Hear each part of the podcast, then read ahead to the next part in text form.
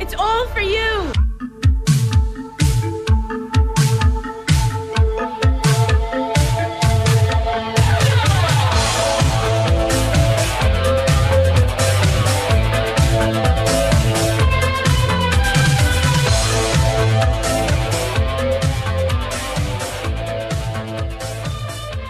One hit it, girls. Come on. Da, da, da, da, da, da, da, Yeah. da, da, da, da, da, da.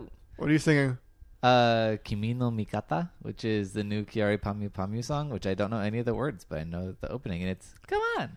Okay, cool. All right. Well, now we're back here at Scream 101, a family affair. Sure. Brennan, is it? who do we have lined up for today's family affair? Um, I mean, I guess the the Thorn family, because we're discussing the remake of The Omen. Really? Tell me more about this Thorn family. Are they related to the Thorn berries?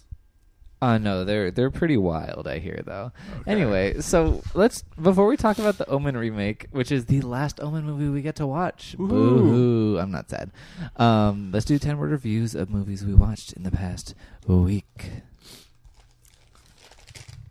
All right, I It have sounds my like little it, it list. sounded like you were opening up a bag of chips.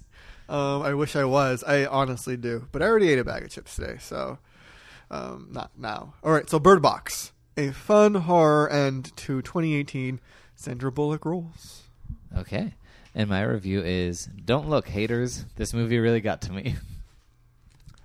Now it's time for Sorry to Bother You. Tessa Thompson. That. Tessa Thompson shines in Boots Riley's directorial debut. Sure. Uh, my review of the same is not the masterpiece I was hoping for, but deliciously weird. Okay. Now it's time for Mary Poppins Returns. Emily Blunt kills it as Mary Poppins. Banks children stay shook. My review of Mary Poppins Returns is a spoonful of musical sugar. Paddington Dad makes me cry. Aww. If you guys don't get that reference, that's because Ben Wishaw. That's because you're a loser and you haven't seen Paddington enough times and read the credits. It's true. But Ben Wishaw plays Paddington and Paddington and Paddington 2, and he also plays the father in Mary Poppins. And hopefully, Paddington in Paddington 3. But we'll see. We'll see, you know. Box One- office One can be only damned. dream. I mean, it, it's. It, I think it's doing well in England, just not great over here. Okay. If you had your choice of plot for Paddington 3, what would it be? Okay, Paddington. Um, My dream is that he get to meet Corduroy. That'd be cool. and, Um, and then they're queer. sure. I should- Paddington confirmed for queer. Um, no, he he wants um, he wants to open a sandwich shop, but I don't know. He farts on all the bread, and then he has to get new bread. Is he known for farting? He's just not great at things, I would but say delightfully so. Okay, okay. And it's all a metaphor for racism Okay. and uh, apartheid. I'm really interesting to see how they pull it off. Good job, Sony. Who does those movies? Uh, I couldn't tell you. I do not know. 20th Century Fox. Let's not let's not name names or cast aspersions on people who are not good enough to make Paddington movies. Allegedly. Okay, so we're here to talk about The Omen, um, 2006. Uh, it's the story you know, but have you seen it with Liev Shriver? um, here is the plot as read off the back of my DVD. I actually, I'm, look, I'm already on a tangent. I bought Huh. this DVD my freshman year of college, which was in 2012. Um, so, Bragger. it, well, is that a brag? You're so young. That- That's not the point. I'm saying it's been seven years. Uh huh. Um, and I bought this movie for really cheap at the school bookstore because it was just sitting there on a little rack, and I was like, "All right." And this is the first time I've opened it, um, and the last. So here's the plot in this truly terrifying film. A quote from E, my favorite horror movie related news outlet.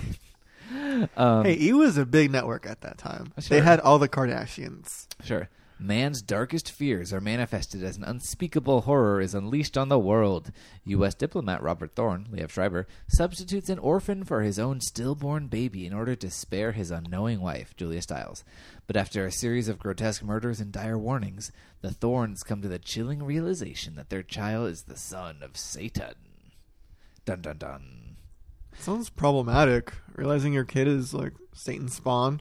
I know a lot of people feel like their kids are Satan spawn, but this person really had to deal with that. That's so harsh on children, and they deserve it. Yeah. Anyway, so we rate all of our movies on scariness, campiness, effects, and quality. And do you have a scariness score for this movie? Two. Two. Okay, that's actually right where I put it. Um, Brennan, why did you give it a two? I'm thinking specifically of one scene in particular. Let me see if I can guess. Okay. Is it when um, David Lewis gets his head chopped off? No, that's not scary. That's just awesome. Or is it More on when- that later. Is it when the original? Um, sorry for spoilers, but Oh yeah, we're this is a spoiling remake of a but movie, yeah, who cares? so yeah, you guys should know. Um, is it when the original ambassador to Great Britain like gets his head? No, he his head is fine. He gets burned. You, do you, do you think I'm scared by these dumb death sequences? I don't know what you found scary. Tell me that. Clearly, you don't. enlighten me. Um, the part I found scary was when Mrs. Uh, Mrs. Baylock, as played in this one by Mia Farrow, in a nod to Rosemary's Baby, which close enough. Not the Omen, but you, you got in the same general direction. Mm-hmm. Um, she injects air into the IV of Julia Stiles, and we watch her stare in horror as the air bubble just floats down her IV and into her body super slowly before Mm-hmm. she dies. And it's it's pretty it's pretty rough. yeah. Like What I- a way to go. yeah, it was wild. Um, so that was that was rough for me. Was there anything? I mean, did did David Thewlis's death scene scare you? Um, I thought the scenes were cool. I thought the death scenes were cool. Okay, They were very mid 2000s y. And I mean, they essentially remade all the death scenes from the original movie. Like, yeah. Well, I mean, this is a really particularly faithful adaptation of a movie. They're like scene by scene, and Mm-hmm. sometimes line by line, a very exacting remake. yeah. Um, so I thought they were. I guess I liked that they paid that close attention to the original. Um, uh, But you s- could just watch the original, it was true. which but is I mean, not great to begin with. But I saw, I think, The Omens. No, I didn't. I saw this movie much later after I saw the first Omen. Um, I liked this movie when I first saw it, uh, and now. So I'm saying yes to Oh, scares. Interesting. Say yes to scares, yes to a brighter tomorrow. And one thing that was trying to be scary that I found utterly infuriating is the part that they were trying to tie in stuff with stuff from the mid 2000s. So they were like, here, are, Oh. here are all the biblical signs of revelation. And Uh-huh. one of them was like fire raining from the sky. And they were they were just playing clips of 9/11 Mm-hmm. and they're tying in with like the Columbia explosion and like the typhoon and I think it wasn't the typhoon. It was um, there was Katrina involved too. No, I think it was or the uh, tsunami. yeah, It was The one Indonesian or tsunami. all of these, yeah.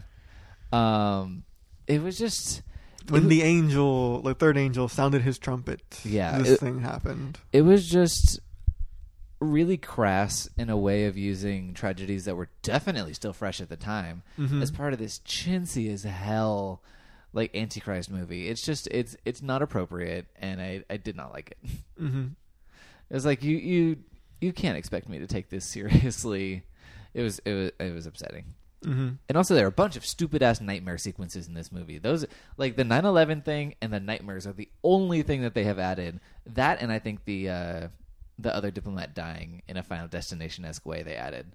But um, they just added these nightmares that Julia Stiles has where, like, oh, Damien's wearing a mask and then he has fangs and she wakes up and you're like, okay, Mm-hmm. what did this give me? Mm-hmm.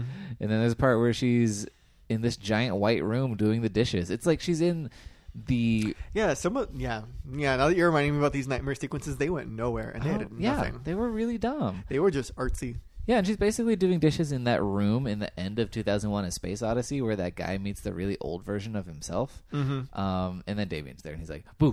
Mhm. You're like, "I'm not scared of you." Yeah, the kid. I didn't find that scary at all. Um, just you mean his performance or general face or just the nightmares? Um, just his performance, I guess. Not a lot was asked of this child. Literally, he has one line of dialogue, I think. Really? Unless I just, I could have just been not paying attention, but I think he only has one. Uh, I remember just essentially all he does is like maybe squint a lot. Um, there's that one crying scene he has in the backseat of the car. Uh, Um, and yeah, he's just he's just a very quiet and unnerving child. Not scary, but just okay, but very you found him unsettling. uncanny in a certain way. Yeah. He does have those like dark rings around his eyes, and you're Mm. like, this this kid has seen stuff. hmm I think half of the reason why he's at all like you know creepy looking is because of his haircut, and I guess maybe his pale skin. Yeah, I mean it's very Ezra Miller in Fantastic Beasts one. Mm-hmm. Um, but yeah, so Whatever. I found Ezra Miller very attractive in Fantastic Beast one, but more on Well, that later. you you have problems. Um, look, Ezra Miller is a attractive being. I have a functioning libido, is what I have. Uh, yeah, and I guess terrible taste in haircuts. Okay, continue. We're moving on. Um, anyway, what's your campiness score for this movie? Three. Me too. This is gonna be one of those boring episodes where we agree until later, probably, We've been spending way too much time together. possibly. We do live together now. I say now as if we haven't been living together for half a year. Um, so continue, Brendan. Why do you find it so campy? th- I just have some very special moments. Like the campiness comes in spurts and starts. It's it's patchy in terms of campiness, but the scenes that are campy are hilarious. One scene that I found funny, Uh-huh. um, I don't know if you found it funny, was this was after the nanny had done killed herself. Uh huh. Um, Julia Stiles is like on a field trip with two other moms and their kids. Uh-huh. To the X Men Zoo. Uh huh. Yeah, that was the X Men Zoo. Um, and at one point they're asking her like, "Oh, um, is it how's the nanny hunt going or something?" Oh yeah, something like oh yeah yeah yeah. And then she's like, "Oh, you know, they're all so crazy or something, or it's bad or whatever." Or she's like, well, she's like, it's been tough since. Well, you know what happened. hmm And she laughs it off. Oh And yeah, oh yeah. No, she you're right. Gives like an awkward laugh and then just looks at them and is like, "I'm so sorry about what happened." yeah. Um, and I And they're found that- like, my kid was there. "Yeah, it was funny just the way they responded. That whole scene just went down." That was funny and so pointless. Uh huh. And, s- and I was like, who are these friends? And they're not in any other scene of the movie. Yeah, we never see them again. Hopefully, they're okay. I'm sure they are. Um, there's like a river of fire or something probably, but they'll be fine. Mhm. Um, my favorite thing is actually the exact opposite because right immediately before the nanny killing herself, and the, you know, it's all for you, Damien, but bad because most of these scenes are original scenes from the movie, but bad. Um, just very perfunctory. Um, but yeah, no. So there's a part where she's you know up there with the noose and she's shouting down for everyone to pay attention, and everyone like looks up in horror, including there's a Punch and Judy puppet show going on, and Oh, both, yeah. both the puppets turn to look, which is the most ridiculous insert shot in any movie I've ever seen. Oh yeah, I love those puppets. like this is this isn't idle hands. It was so weird. Um, Which all I means- can say is that's a very dedicated puppeteer. Yeah, He the- stayed in character. Yeah, because that's just a person turning their hands to look at something. oh, it was so good. And that then was good. also in that scene, um, because she has been kind of like hypnotized by an evil dog to do this thing. This movie's these movies are weird. Mm-hmm. Um, so there's a part where I guess maybe Julia Stiles or something looks at the dog and they're like, "Ooh, that's a creepy dog," and then the dog drools, but the drool is in accom- accompanied by a musical sting that makes it seem kind of like magical and evil, like Mm. doo-doo-doo-doo. Like really, this dog's drool is what did it. I don't remember that scene, but it sounds totally in line with the rest of this movie. It was beautiful. Was it? Was there anything you gave it a three out of five? Like, that's pretty powerful. Like, what did you feel was campy? I think the dream sequences are what made it campy for me because Oh, they for went sure. nowhere, and I was like, okay, this is just you know art for art's sake, and it reeks of pretension for pretentious sake. I wouldn't Um, call anything in this art necessarily, but They went with an arty kind of a, a feel with those dream sequences. I, I felt like they were suppose really so. like muted. It was all just all the, it was all white, and then there's just one ounce of color in it, and it was usually Julia Stiles and what she was wearing or Damien. Um, so that's what I thought it was campy because Mhm. just because they were so bad. that is true. And also, oh, um, there is a uh, a fight scene at the end between Mia Farrow and Liev Schreiber, and he Ha. just he like kicks her straight in the face at one point, which I do not support the brutalizing of women, but for br- women, um, Mm-hmm. of woman singular. just one woman. pick pick one. Um no, obviously, but like she literally just turns into a Looney Tune in the end of this movie, and she gets hit by a car, and she just goes flying in this most beautiful like mannequin arc you've ever seen. There is some really wonderful stuff going on with that fight scene. they knew what they were doing for that fight scene. I hope they did. Um, let's move on. I mean, pretty pretty seamlessly, if I say so myself, to effects because that was an effect and not a good one. Four. What? Holy crap! What a four. It's really good effects. It had a mid two thousands budget, and it was a mid two thousands movie, so it had decent effects. Okay, you mean like its budget was about like two thousand dollars, mid two thousand, like twenty five I hundred. thought it was good. I thought the effects were solid. no. Look, I'm, From I'm- like the explosion in the beginning to the decapitation to Mia Farrow going flipping backwards and she gets hit by the Uh-huh. car. I thought these were solid effects. no, you're you're not. I'm giving it a three out of five, so I'm not like that far. From Okay. where you were. Yeah, you made it sound like you were like at a one. No, but it just You were wa- it- aghast at the terrible effects. No, it just wasn't as. I don't know. Like I, I, I wasn't feeling it maybe, except for David Thewlis's decapitation death, because that was a beautiful a thing of beauty. Mm-hmm. It was so seamless. It it really was. Um, yeah, the deaths in this movie. I mean, I guess all the Omen deaths were are a little bit Final Destination y, but these ones that really took on that mantle because this is you know, I think three Final Destination movies had been in existence when this came out, so there, there was definitely on the minds of the people making this movie. Mm-hmm. Yeah, there's a lot of shaky cam going on, a lot Dear of multiple Lord. cuts to different things. It's like this is a joke that I am sure almost no one will understand, but I hope Aaron does. Shout out to you, Aaron. It's like this movie was directed by Joe Chappelle. Like there's just really quick flashes to nonsense, and everything's orange, and it's just all garbage, visual garbage. Just in in one of those um old McDonald's like salad shooter things that used to shake up the salad that lasted for like a year. Remember those? Oh yeah, My references are very uh, minute right now. I remember those. Very things. granular. I don't know anybody who would get one. No, who would? Um, but no, it's just visually illegible at times. There's a time when after it's right after David Thewlis gets decapitated, which is the best effect in the movie, which immediately then cuts to the single worst shot in the movie, which is Liev Schreiber's reaction shot, and literally someone's shaking the camera back and forth. It's it's not like it's not like Paul Greengrass shaky cam where it's like ooh we're kind of like on the ground during a fight when the camera's moving. It's like someone's just wagging it like a dog's tail in front of his face. It's ridiculous. That's how we know that Leo Schreiber does not approve of David Thewlis's death. It's it's bananas. Well, in general, what are we thinking for quality? Quality. Uh, I'm being generous and giving it a three.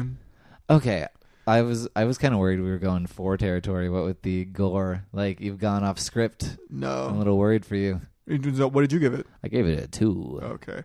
Yeah, I'm only giving it a three because I saw it in the mid 2000s and I remember liking it okay. Uh-huh. Um, I did not think it was a good movie by any means of, or any definition of the word. Uh-huh. Um, but I did enjoy the. I did enjoy it then, and I enjoyed it now. Like going back to the way I was back in those days.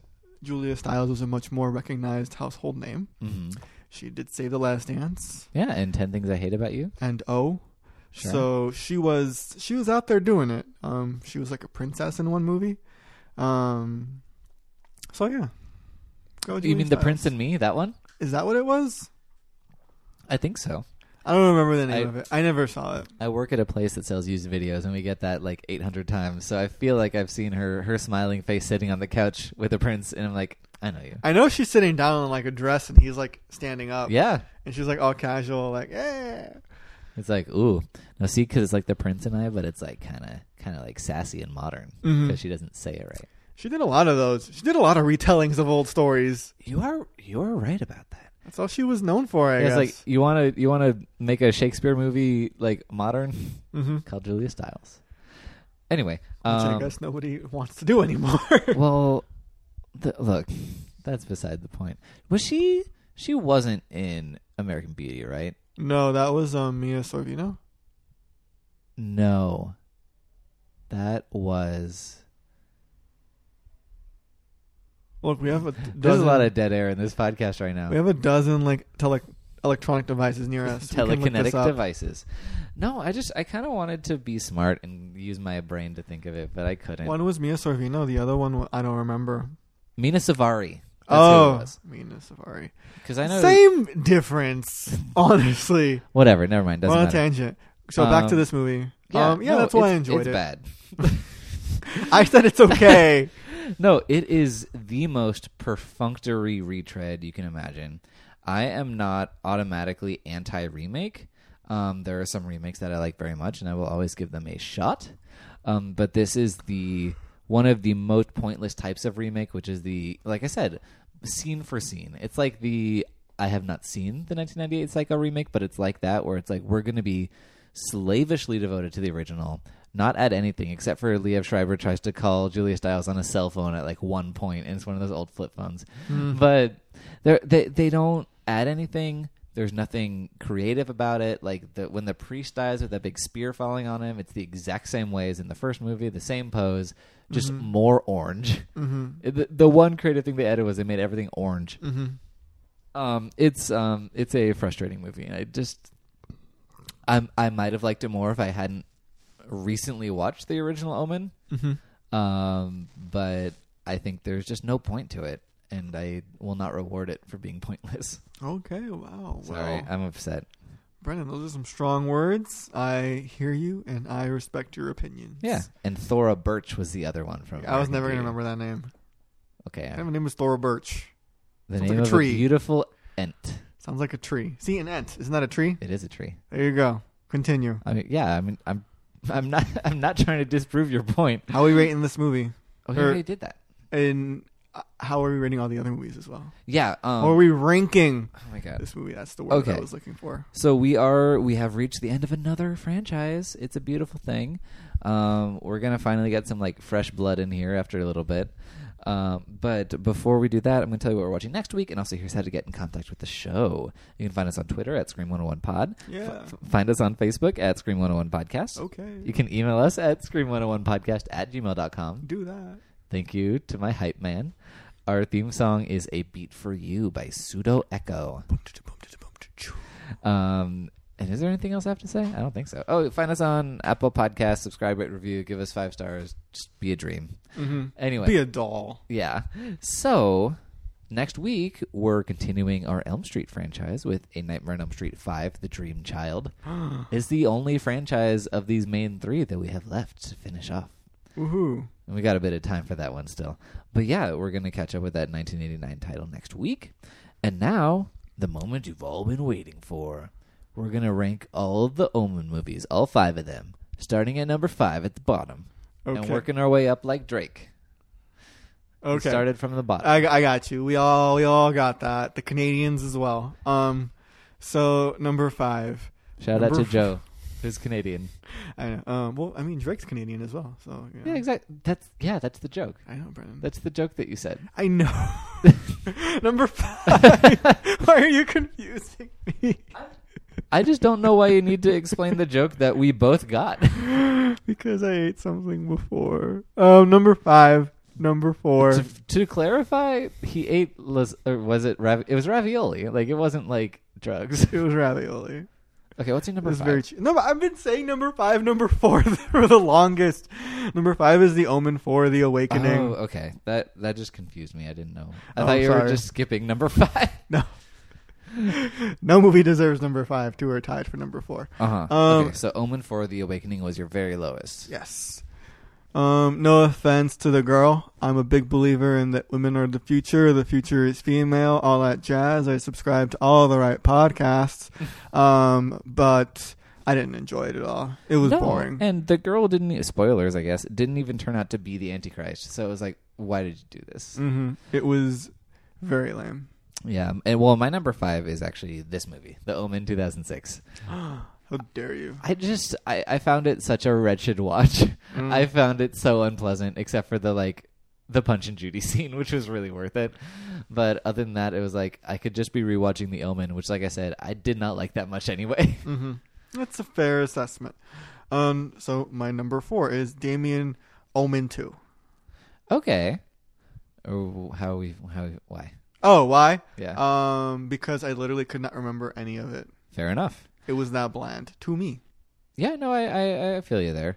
And, Well, my number four is actually Omen three: The Final Conflict, because that one was the most frustrating to me. Uh-huh. because it finally gave me what I've been what I had been waiting for for so long, which was an Damien as an active character who's actually trying to accomplish his evil goals and not necessarily because parts one and two are mostly about him being evil, but sort of about him being like seduced to evil and kind of getting started and not doing anything. Mhm. But once he actually does stuff, it also it, it was so boring. And then he goes rabbit hunting for like twenty minutes. It's like why did why is this movie a Wasn't it thing? Fox on him? Whatever, does it matter? It does not.